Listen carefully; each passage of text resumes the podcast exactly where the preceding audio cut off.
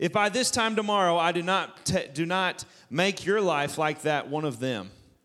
Elijah was afraid and ran for his life. When he came to Beersheba in Judah, he left his servant there.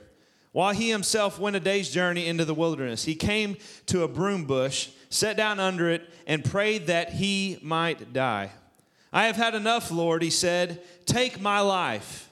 I am no better than my ancestors. Let us pray. Lord, we praise you for your sweet spirit that is in this house, God, and we thank you for the service we had this morning. And we're thankful for the people that are gathered here tonight. God, we are here expecting. We are here to hear the word of the Lord, Lord Jesus. And we just pray you would anoint our pastor tonight to preach the word of God as the Holy Spirit gives them the words to speak, Lord. And I pray, God, we take all these words and apply them to our lives and let them take root in our heart and let them become a part of who we are in the name of Jesus. We pray the anointing of the Holy Spirit in this place tonight. And we pray you take over, Lord Jesus. You have dominion and that your kingdom come, your will be done on earth as it is in heaven. In Jesus' name, amen.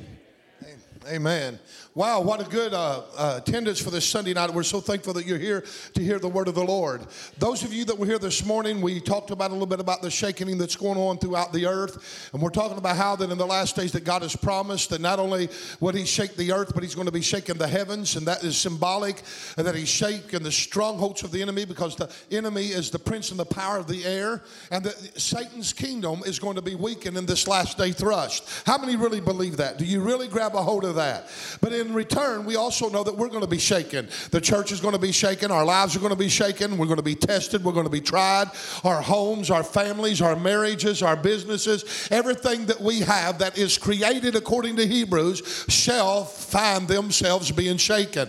And the only things that's going to remain are those things that is connected to and those things that are committed to the cause of the kingdom of God because the kingdom of God is a kingdom that cannot be shaken. Aren't you glad of that? That God is out to shake all of those entanglements and all of those uh, hindrances in our lives, and He's going to shake them off. He's separating the wheat from the tare, the real from the, the false, and He's bringing those things that are in our life that are even imperfected, and He's shaking them off to where you and I can become the church of Jesus Christ in these last days, and that we can do great exploits. How many are ready to do great exploits for the Lord?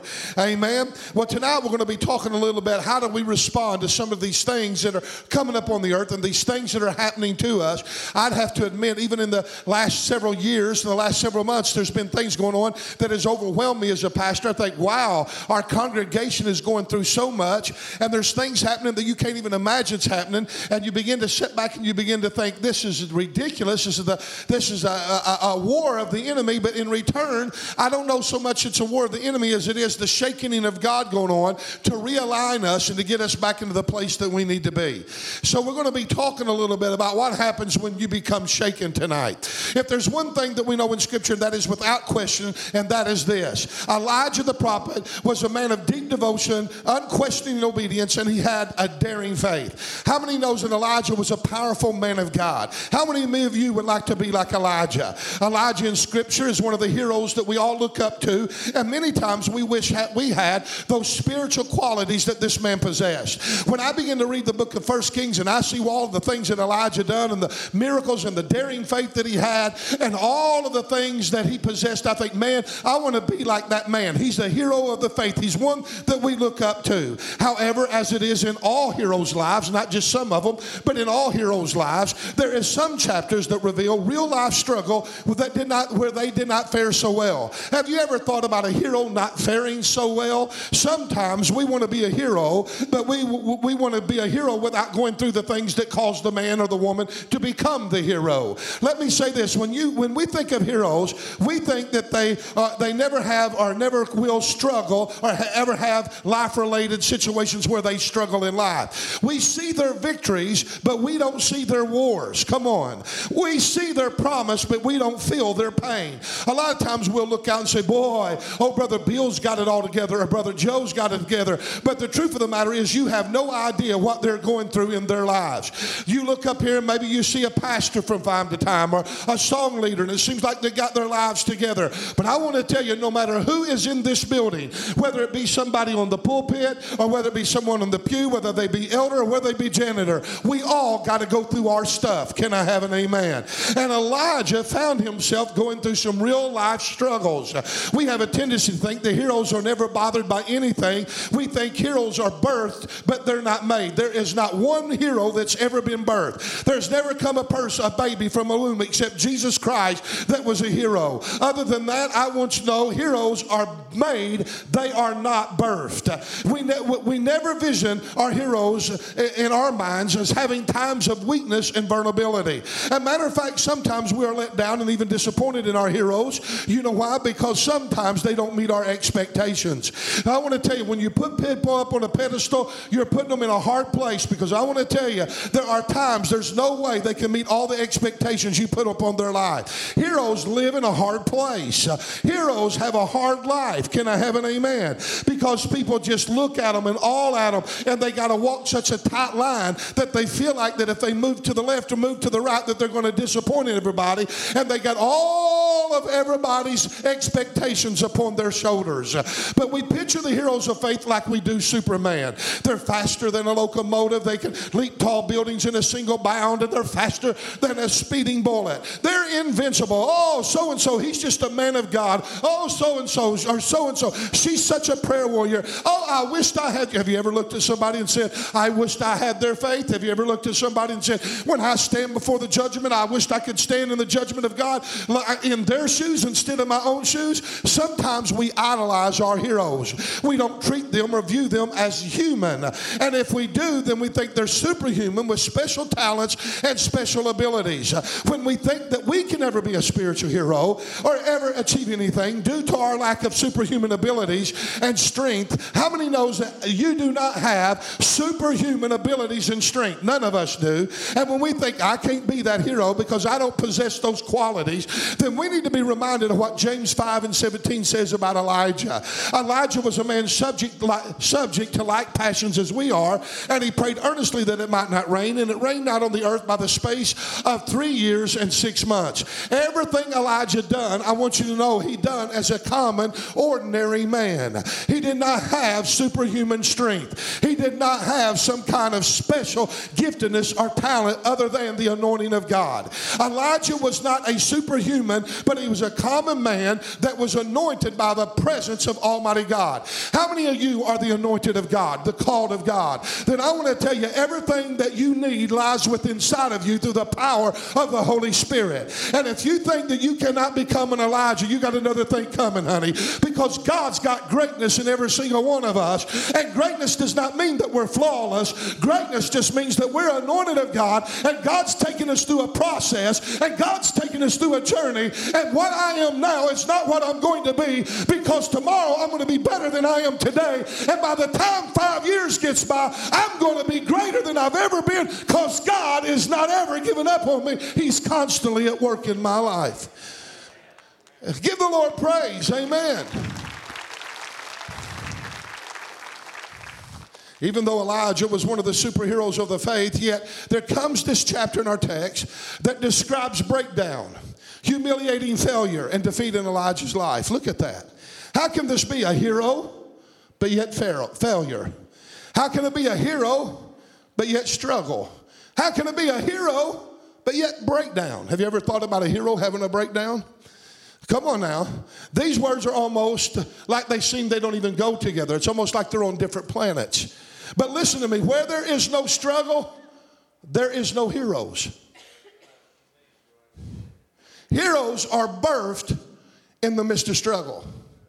Some of you don't understand this. You're saying, Why am I going through this? It seems like no one else is going through what I'm going through because God's making you become a hero.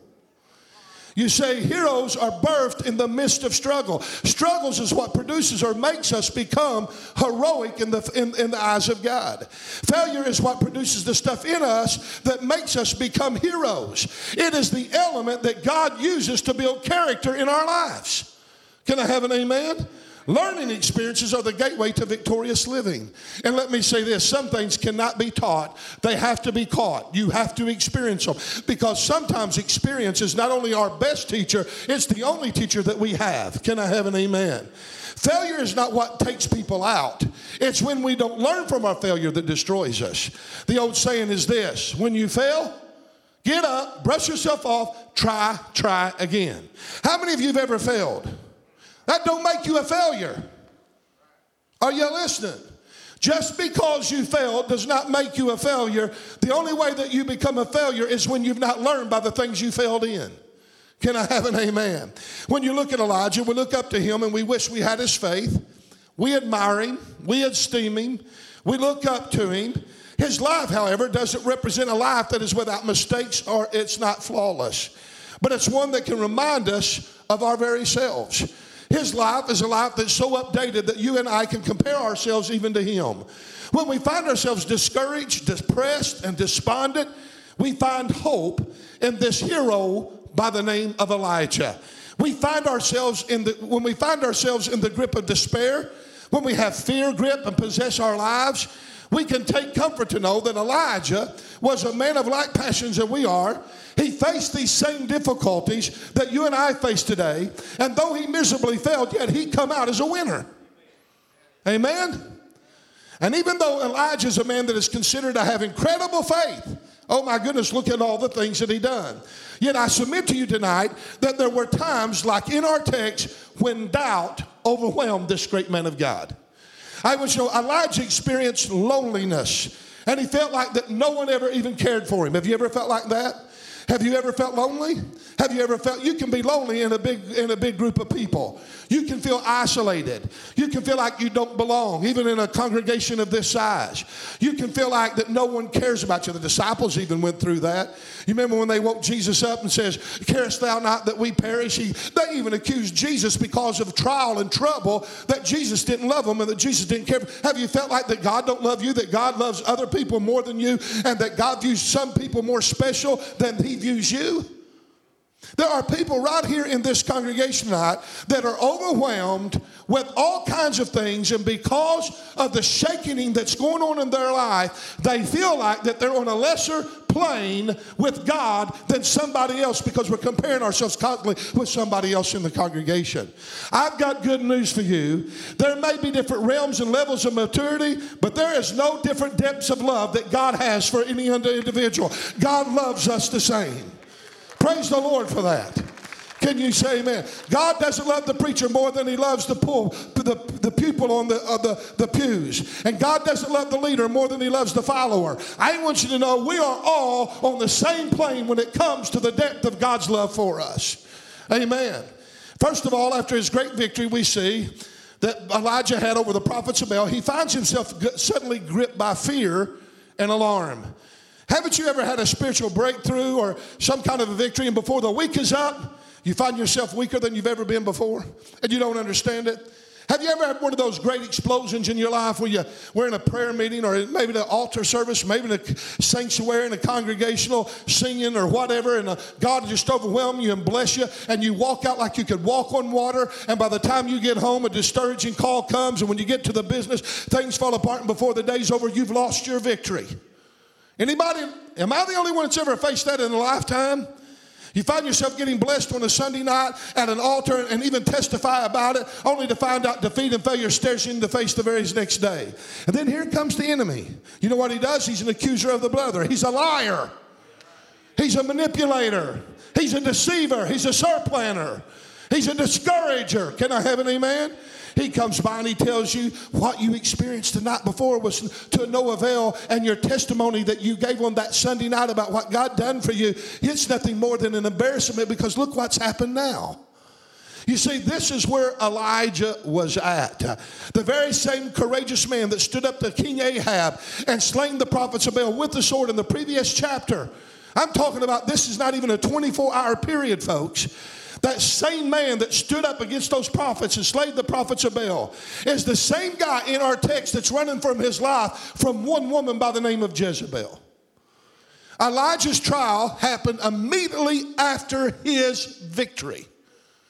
Amen.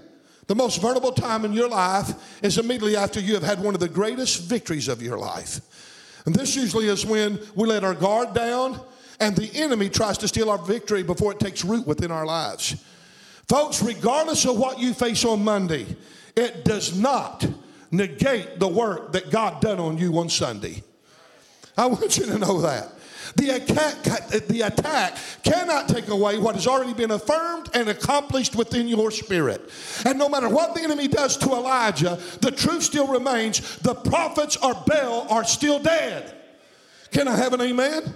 It don't matter how much he lies and deceives and puts full of fear and doubt and dismay in Elijah's life. The prophets of Baal are still dead. And I wanted you to know the havoc to the kingdom of darkness has already been accomplished. Elijah has had a success. The enemy can lie all he wants, but if Elijah will open his eyes and look back, he'll have way more and more victories than he does failures. And that's the same way it is in your life. If you really love the Lord and you're starting to commit yourself to God and you're trying your, your level best to serve Him, I want to tell you, you may have some struggles, you may have some fears, and you may not even act right sometimes. And you may fall apart and weep and cry and feel sorry for yourself and everything else. But when the smoke settles, if you'll look up and look back, I want you to know you'll have a lot more victories than you do defeats in your life.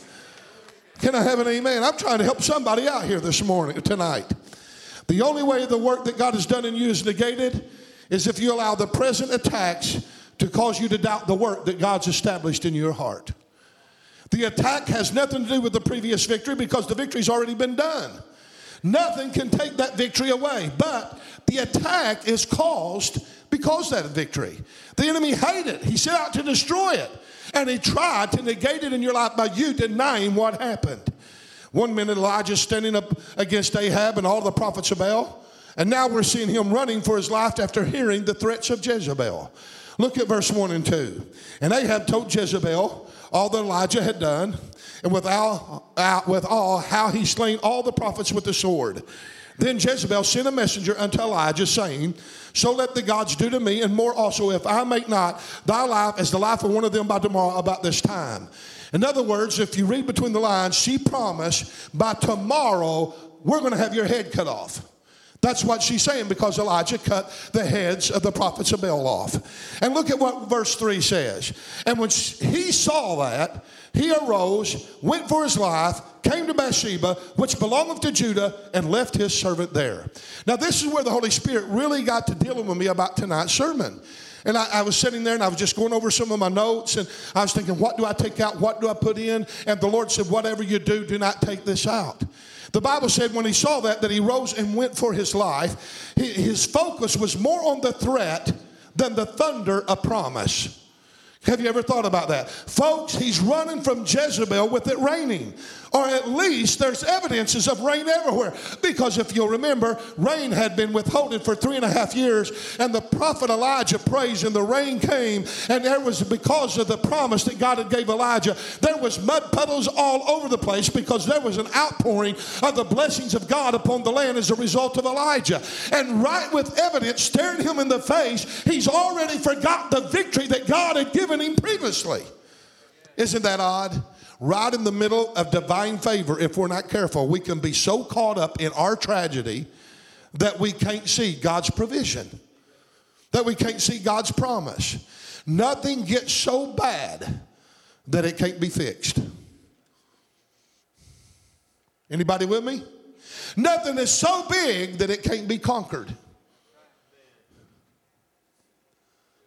I don't care what you're going through or where you're at, my God is a God of provision. He's a God that's able to take care of his own. Notice that his focus is more on the threat than the thunder of promise. He's running with the very manifestation of God's promise evident in his midst. But his focus, focus was more on the threat than it was the blessing. There's a lot of people that are here hearing the whispers of the enemy. The accuser of the brother, the liar, the deceiver, the manipulator. And not only that, there are influences that God has, con- uh, the enemy has connected to your life in the forms of friends or neighbors or maybe family members that's whispering these things, that's got a spirit of Jezebel upon them. And without you ever even knowing it, that spirit of seduction is upon you. And you have come to believe such lies that you believe that you're no longer valuable to the kingdom of God, nor can you live this thing that everybody's demanding you to live. And everything in your life that's falling apart, there's no way that God can fix it. And I'm here to tell you somebody in this house, the devil is a liar. Amen. One thread had already stolen or took away the excitement and the victory that happened just hours before. Just hours before, man, he was having a heyday.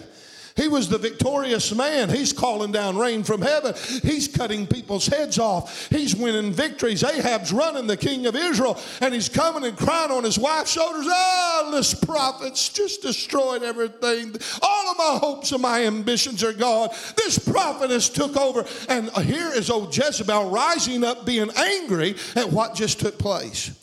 Somebody told me not too long ago they heard of a church splitting on the very day of their dedication of a new building. Can you imagine? With all of the excitement, everybody's excited.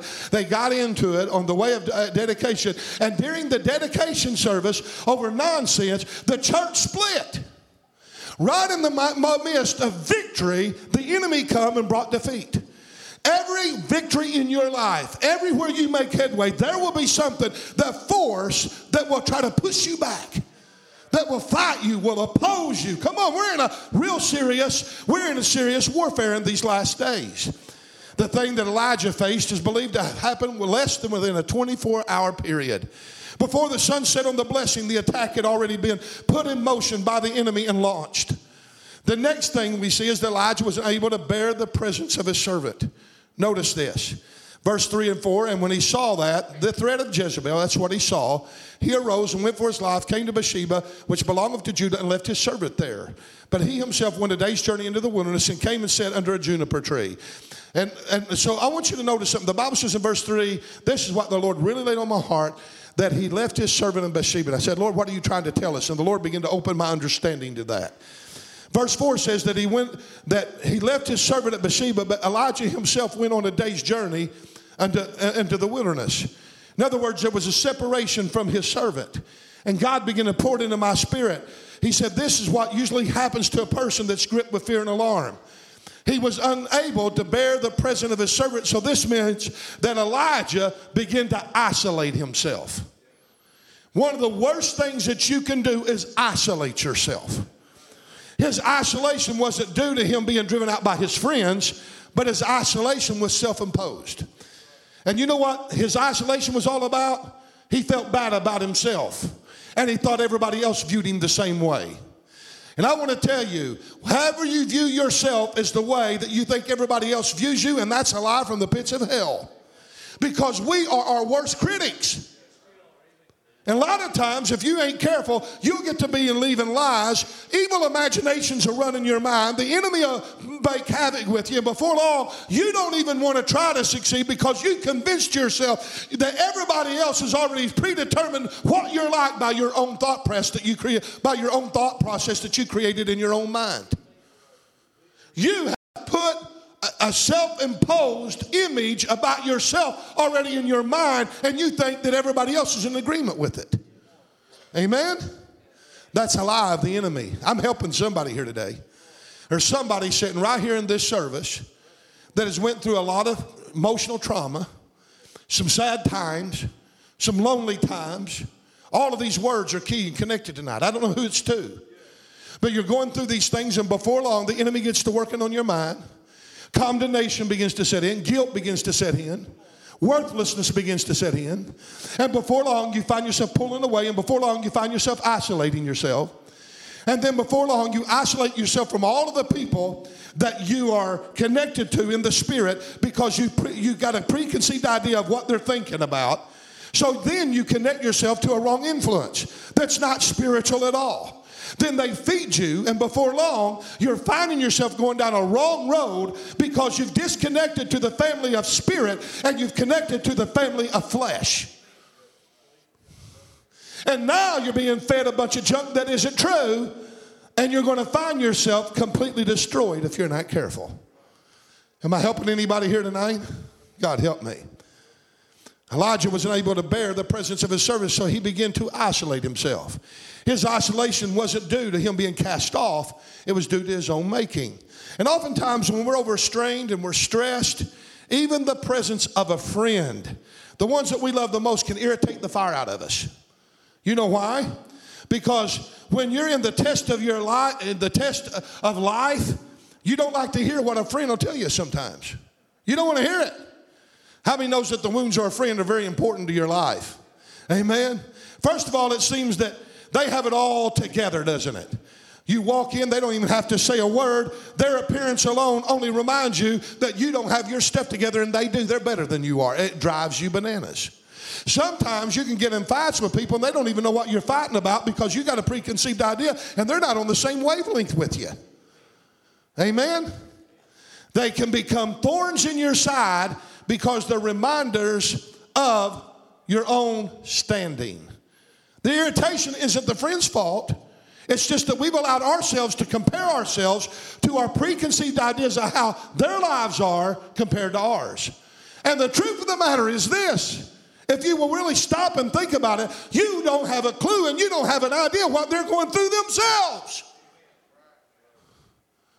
It's odd how you can get two people together and one's thinking, huh, you know, they got their life together and they think I'm not spiritual and they think this, and then the other one's sitting there thinking, boy, he's got his life together, and he, they're both thinking the same kind of thing opposite of each other. And the preconceived ideas drives them apart. I want to tell you, if there's ever a time that you got to quit imagining things, it's called evil imaginations. It's now, and understand that you're a blood-bought child of God. There's not anything that you can do that'll make God stop loving you. There's nothing that you can do that'll cause the church to stop loving you. And quit believing lies that, that you say that people have preconceived ideas of what what I am. And there's times that people can walk in the church and they'll isolate themselves in the congregation, they won't even look up and see people eyeball to eyeball because they already think that them people are judging them. When in reality, they don't even know them. They're just trying to get to know them. Come on, somebody help me preach. If the devil can single us out and cause us to isolate ourselves, he has the ground in he has the ground in gaining destruction in our lives. Because I want to tell you, whether you know it, there's strength in numbers.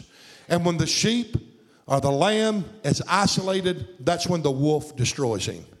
Whatever you do, do not isolate yourselves from a part of the spiritual body of Christ. Don't lock yourself up in rooms. Come on, don't stay away from the people that are spiritual. Amen. Haven't you, for no reason at all, sometimes look up and see somebody that you love and admire?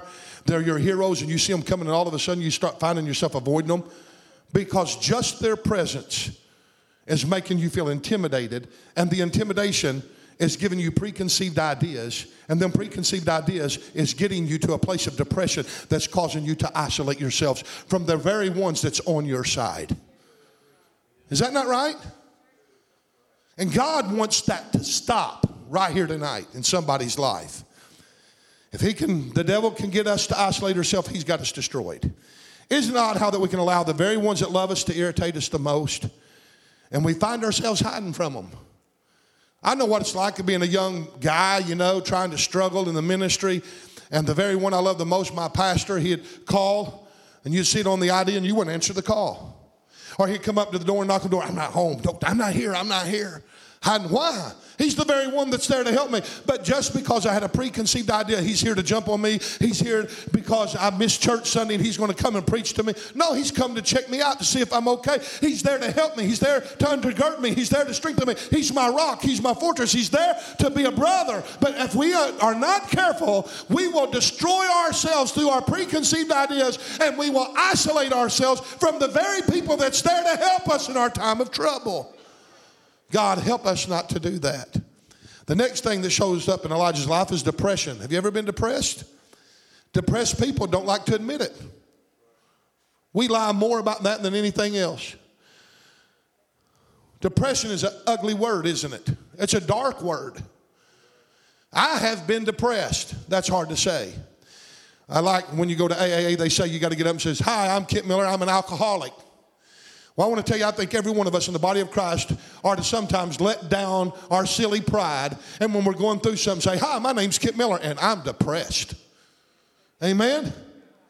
Why is it that when we're depressed, we try to hide it from everybody? They can tell it. Isolation brings depression. In the midst of your trial, don't go into seclusion.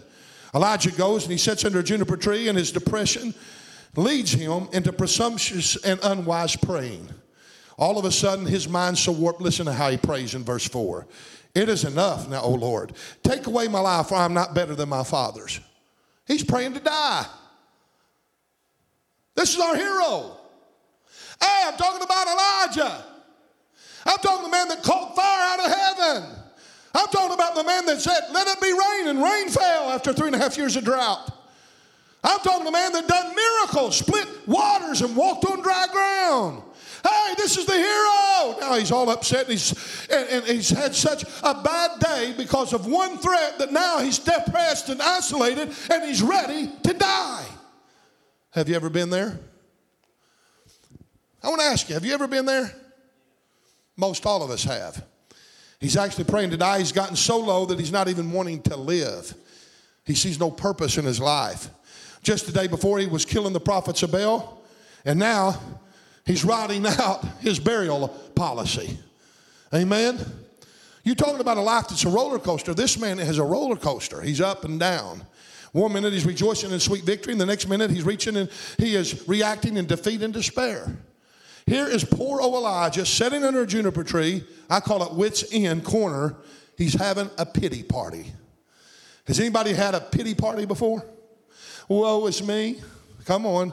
Crying, and you know cutting down everybody around them because the preconceived ideas that they think they think about them and they don't even and you know the people are just as innocent as can be but we got bad things to say about good people just because the way we preconceive them in our own eyes because we just know they think this about us. In reality, it's not them thinking about that way about us. It's us thinking about that ourselves that way. And then we have a preconceived idea that they just think it too.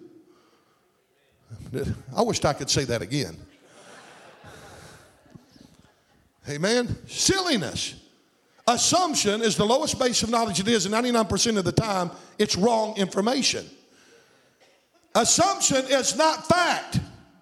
Feeling is sure not fact. Well, I don't, I don't know, but I know one thing. I feel it, and if I feel it, I know. I just know what it's. I, you ain't going to convince me. I feel it. It don't matter what you feel. Feelings lead you astray. It's not about feeling. It's about faith in who you are in Christ and in God. Have you ever been where Elijah's at? Sure, you have. Devastation, facing you face to face after receiving a miracle the day before. And here he is, filled with self pity, praying to die, having a pity party. He's saying, I'm no better than my fathers already. He's lowered his standard of who he is. My goodness, he's the prophet that just killed all the, the, the, uh, the uh, prophets of Baal. Okay? And here he is. I'm a nobody.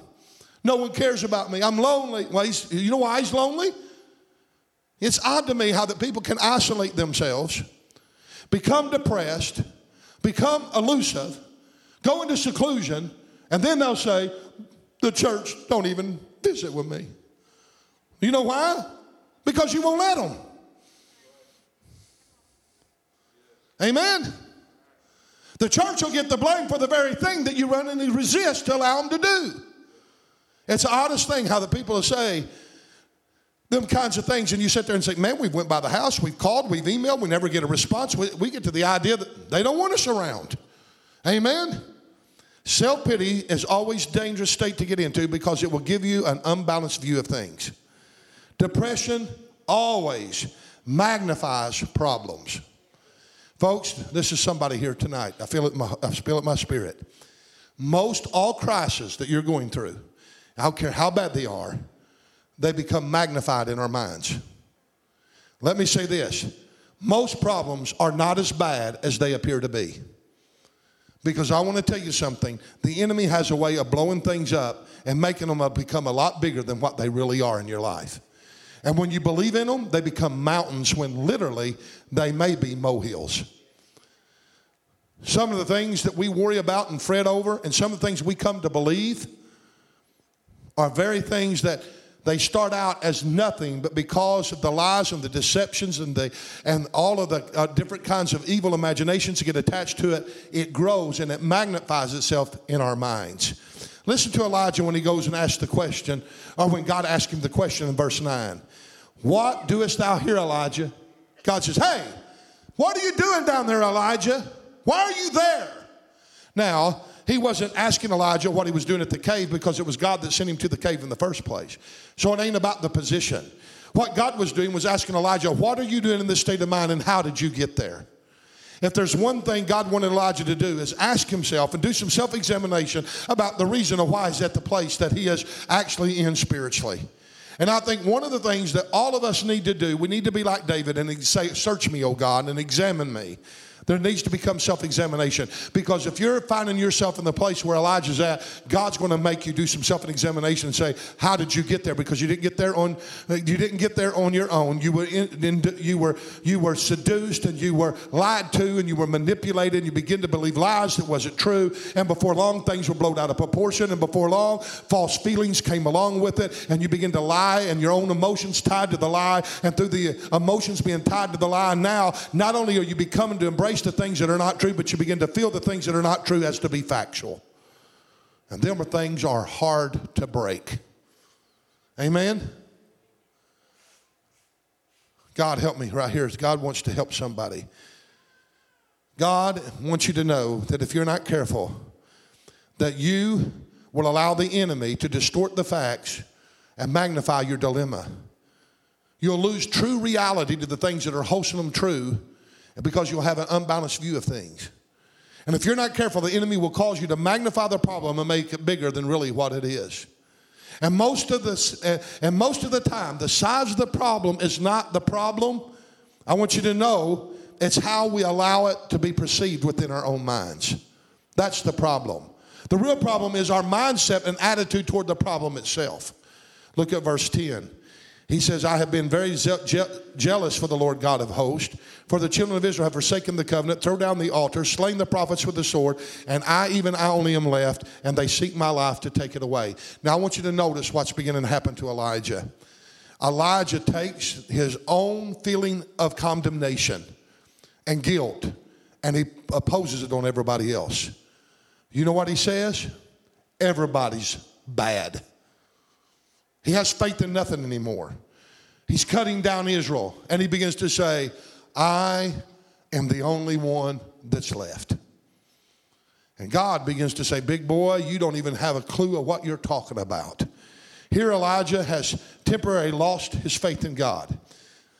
He still believes in him, but he can't seem to trust him in crisis because he's exaggerated the dilemma in his mind and the problems seem to be too big for God. In other words, we know God works in the small matters, but He don't mind.